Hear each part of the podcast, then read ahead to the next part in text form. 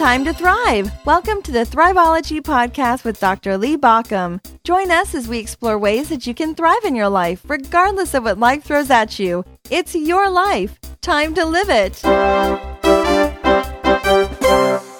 Remember philosophy, that class you had that probably didn't make a lot of sense? Well, one of those philosophers, the first century philosopher Epictetus, had two words, and those two words are enough to transform a day if we think about it. I've been pondering these words for a while now. After seeing this, being reminded of this uh, recently, I've been really thinking about how much this affects our lives. His two words are persist and resist. In fact, that was what he said was the two biggest things we need to do in life is persist and resist. You see, he believed that there really were two serious vices that got in our way of having a great life. And one was a lack of persistence, and the other was a lack of self control. The lack of persistence is that you cannot endure the hardships that you have to endure to get to what you want to. The lack of self control is you cannot resist the pleasures and other things that we ought to have to endure. Now, notice how that fits together so well. The things we need to do we find ourselves not pushing forward with. And the things we need to avoid, we find ourselves holding on to and grabbing onto. And think about how many ways in our lives that's affected us over time. Just for a moment, think back on the things that you didn't continue that maybe later in life you regret not having done. I can think back on the fact that I didn't really take my musical lessons very seriously. And so now, if I wanted to learn to play something musical, it would be quite an effort. Also think back on not really pushing through to learn a foreign language. And so now if I want to learn that foreign language, you know, I have to really almost start from scratch. And if I think about the many times when I started to get into shape over the years and then I didn't continue, I find that if I had just pushed a little harder, I could have gotten there. I think about the opportunities along the way, the possibilities of jobs and the possibilities of situations that I let drop, even though I knew that they would be good things because I didn't persist. I didn't push through the hardships that were necessary to do that. And then I think of all the many things that I give into that I probably ought to not, you know, a little too much ice cream perhaps, or uh, finding treats here and there to eat, or um, indulging in other ways that uh, keep me from being at my best. Now, let me be clear that I'm not saying that you everything you try you should push to the ultimate end. Nor should you always have to give up on everything that might taste good and be fun. That's not what he was saying. What he was saying was to live a full life. Sometimes we have to endure the hardships to get there. And sometimes we have to avoid the pleasures that come our way because they can get us so off course. Persistence is continuing toward the goal even when there's a struggle. Now, think about how that plays out in our lives. I, I, know I often use the example of getting into shape, and that is because that was a fundamental shift in my own life after being sick for so long when I realized I really did have to take care of this body. And I remember what happened when I began to exercise. And I know what often derails all of us when we get on some new program to get in shape, and that is how difficult it is to get started you have to persist a while to get to that place where it's a little more comfortable. And then you have to persist some more to get to the place where you continue to progress. And that really is the struggle, isn't it? To figure out where to persist and how to convince yourself to persist. And so I think that part of what we we kind of look at as the places where we fall down on our, our successes is that that place of persistence. Did we push hard enough? Did we continue the process long enough? Think about the many people who have made accomplishments in the world and what it took to get there. I always think of those people that, that are just those, the, the people who are, are the pioneers in their arenas how much they have to persist to do that because of the many voices around them and the many hardships and struggles around them saying you shouldn't do that. You ought not do that. It's too hard to do that. And the voices in our own heads that keep us from moving forward. And whenever we look at those strugglers, we look at the people who have taken on the struggle, right? We have looked at the ones who, wherever it is, they have taken it on. I think of the great explorers. I used to love in elementary school learning about the explorers that that found their way to, around our our globe. And what I realized is they weren't on cruise ships. You know, they weren't on luxury vehicles. They were on tiny little boats in cramped conditions. Sometimes with crews that were no longer happy about going in that direction, and yet they persist to find new things, to find new lands, to find new horizons. And what made the difference? The persistence.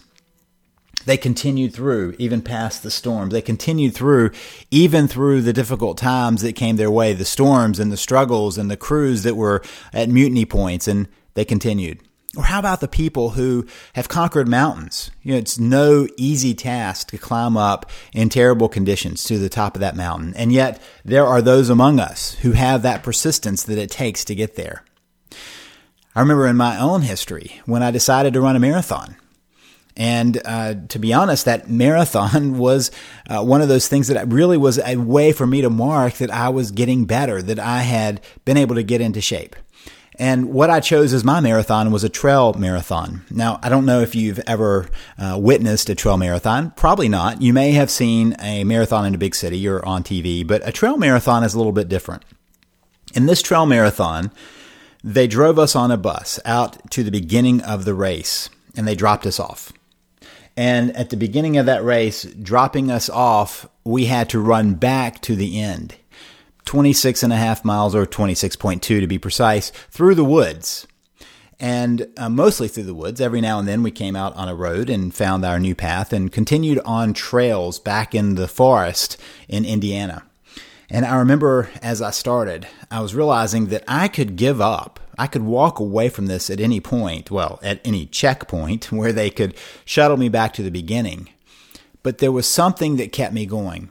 And as I ran the race, I was committed to finishing, no matter what happened. And this particular trail marathon was run in December. It was a pretty chilly day. And I remember how many of us started. And I remember at each checkpoint seeing a few more people peel off because something had happened. They they decided that they were uh, too tired or they had injured themselves, but somewhere along the way they said they couldn't do it. There were those who persisted until the end. Now, some of the people who gave up had to give up, and that's one of those life lessons that there are times when we cannot continue on. It is not possible to continue on. Persistence is a great virtue, but sometimes it can't be followed through.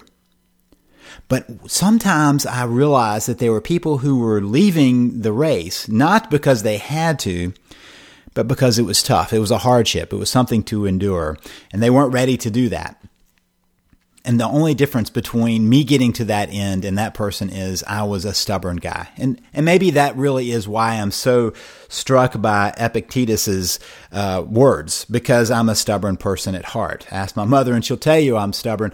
And part of what I see as a life task is to stick to that piece. I'm a persistent person in many ways. Over the years, people have told me that they've been impressed that I did so much schooling. And I told them that it really wasn't about smarts. You know, they attributed this this smartness to me. It wasn't that. It was persistence. That I didn't give up. And part of what I understand about the process of continuing through academics is it's as much about not being willing to give up, not being willing to back down as anything of brain power. And many people who came through the program with me and dropped out were much smarter than I. They just weren't as stubborn as I. So, where are the places when you look in your own life and you say, you know, this is a worthy goal? Because every worthy goal has a hardship. Every worthy goal has a struggle. Maybe you're trying to save your a relationship. That's a worthy goal. Maybe you're trying to find your ideal job. That's a worthy goal. Maybe you're working to parent a child who is at a difficult point. That's a worthy goal. Maybe you're trying to change the world in some way. That's a worthy goal. And every one of those, whether it's achievement or health or wealth or learning, are worthy goals that are going to have hardships along the way. In fact, if there's no hardship, it's pretty much an indication it's not that big of a goal. Goals that are worthy, goals that are big, always pull us to something higher and bring along some hardships and struggles along the way. What about resistance? What do we resist? And that's that's the interesting thing because our brain is very tricky. It will convince us that that we really need to get that. We really need that extra drink or we really need that piece of chocolate or we really need that dessert or we really need that affair with somebody else. We really need, and you can fill in whatever it is that is that pleasure that pulls us down. I truly believe that we as human beings have an addictive edge to our brain that is built into us for adaptive purposes. For instance, sugar has been shown to be a very addictive substance. And sugar would have been very rare, just as raw sugar, in our ancestors' lives. The only time that, that sugar, that sweet things would have been present would have been at the end of the growing season. So as the fruits are on the trees and the fruits are coming out of the ground and, and those very sweet things are, are around, at that point, it was also signaling the end of the growing season and the beginning of the cold. And so there's nothing better for us storing energy than having that sugar come into us when we're eating fruit or when our ancestors were eating fruit because it allowed our bodies to naturally store extra calories and pack on some extra um, uh, insulation for the winter. Now we have a plentitude of sugar and we have sugar around us all the time. And so that addictive part now gets us in trouble, not because of sugar itself, but because of how plentiful sugar is around us. And so we find it hard to resist because it's so easy to get to. Our ancestors would have had no problem resisting because it wasn't around for so much of the year. So when we begin to look at those pleasures, recognize that your brain has a tendency of fooling you into thinking that just this once, just this extra little bite, just that one little dessert, just that, and on and on it goes one of the things that many people find when they start getting in shape and they start recording what they're actually putting into their body is how much sugar they're putting into their body. Because our brain fools us and we forget about how much sugar we'd had throughout the day. We probably remember all the salads and the veggies and all the other things we eat, but our mind tends to help us forget those pleasures that we might have grabbed. So resistance is avoiding the pleasures that can cause problems or at least the excess of those pleasures that can cause problems. There's nothing wrong with the dessert every now and then, but our brain tricks us. And so we end up giving in to those things that might harm our health. And we end up not following through on the things that might help our health because they're, they're struggles. Hardships are hard to persist and pleasures are hard to resist. So how do you do that? Well, I truly believe that persistence and resistance really are muscles that are strengthened in our exercise or weakened in our neglect. And that we really have to work to remind ourselves to persist in those things that are struggles and to resist the things that can be less helpful. So, how do you do that? Well, I would say that there are three action steps to that. One is clarity. Clarity is sitting down in a good moment and writing down where you need to persist and writing down where you need to resist. And let me just suggest that the time to write down what you need to persist in is not when you're tired and drained, because you're likely to not claim the things that are really important and struggles because you, you see how hard it would be and how draining it would be, and you're already feeling tired. So don't do it then.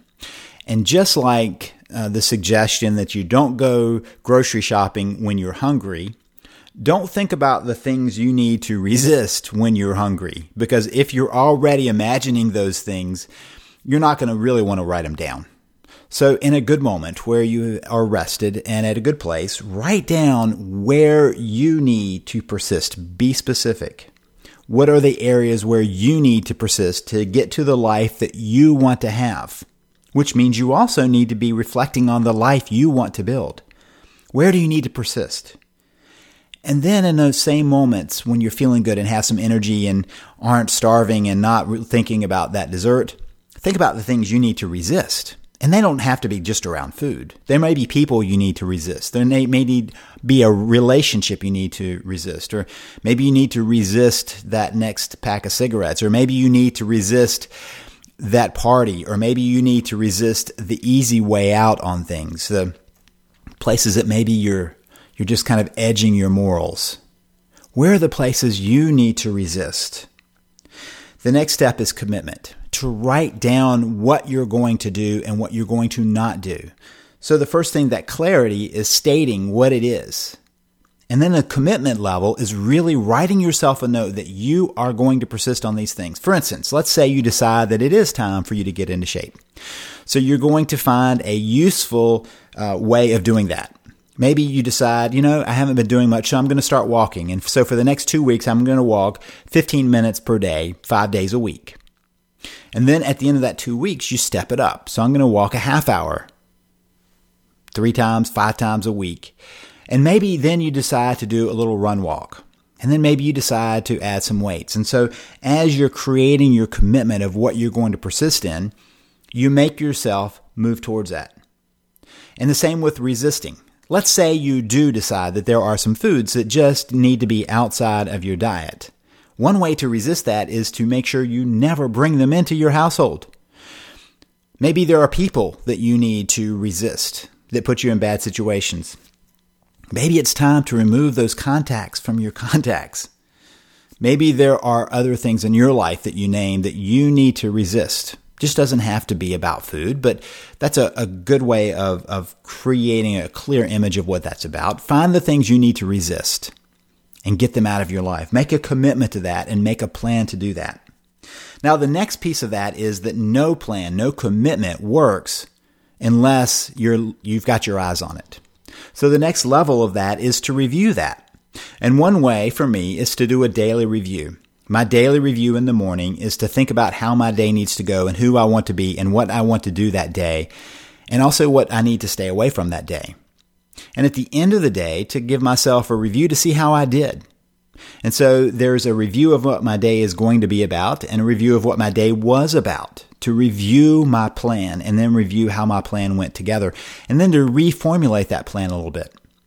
Part of what has changed my perspective is when I give myself a daily reminder of who I want to be that day. When I think about the things that have to get done that day, when I think about the way I want to be in the world that day, and then I look at it at the other end of the day to see if I've done that. I begin to be very intentional about are there places that I need to persist and are there places that I need to resist? Now, here's the beauty of this. I've just given you three steps to do this, but in reality, there are two steps to a much more thriving life. And those two steps are two words that have been with us since the first century when Epictetus gave his formula persist and resist. This is Lee Baucom wishing you a thriving life.